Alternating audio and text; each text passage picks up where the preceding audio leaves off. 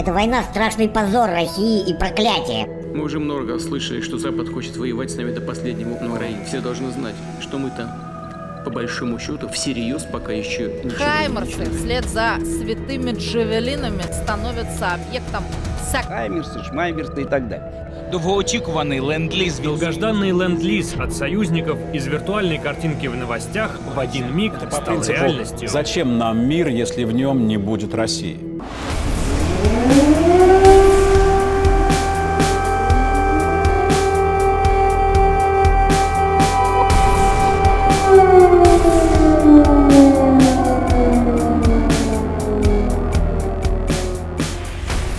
Эти люди обнаружили себя после 24 февраля в состоянии войны, которую они не объявляли и о начале которой никто их не спросил. 40 человек с антивоенной позицией, они согласились рассказать нам о своем опыте и даже назвать свои имена. Из всех 40 монологов, которые представлены в книге, нет ни одного вымышленного имени, нет ни одного псевдонима. Протестовать в Туймазах в Башкортостане – это совсем другое ощущение, чем протестовать в Казани или в Москве.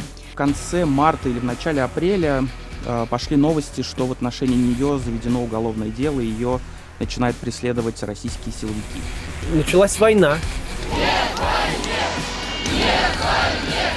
Бенгеровцы и неонацисты. Значить так, я тут, ніякої зброї в мене складемо. У наших границ три десятка лабораторий работали со смертельно опасными инфекциями. Эксперименты нацелены на создание биологического оружия, причем, так сказать, этнически не будет. Они не могут пересажать нас всех.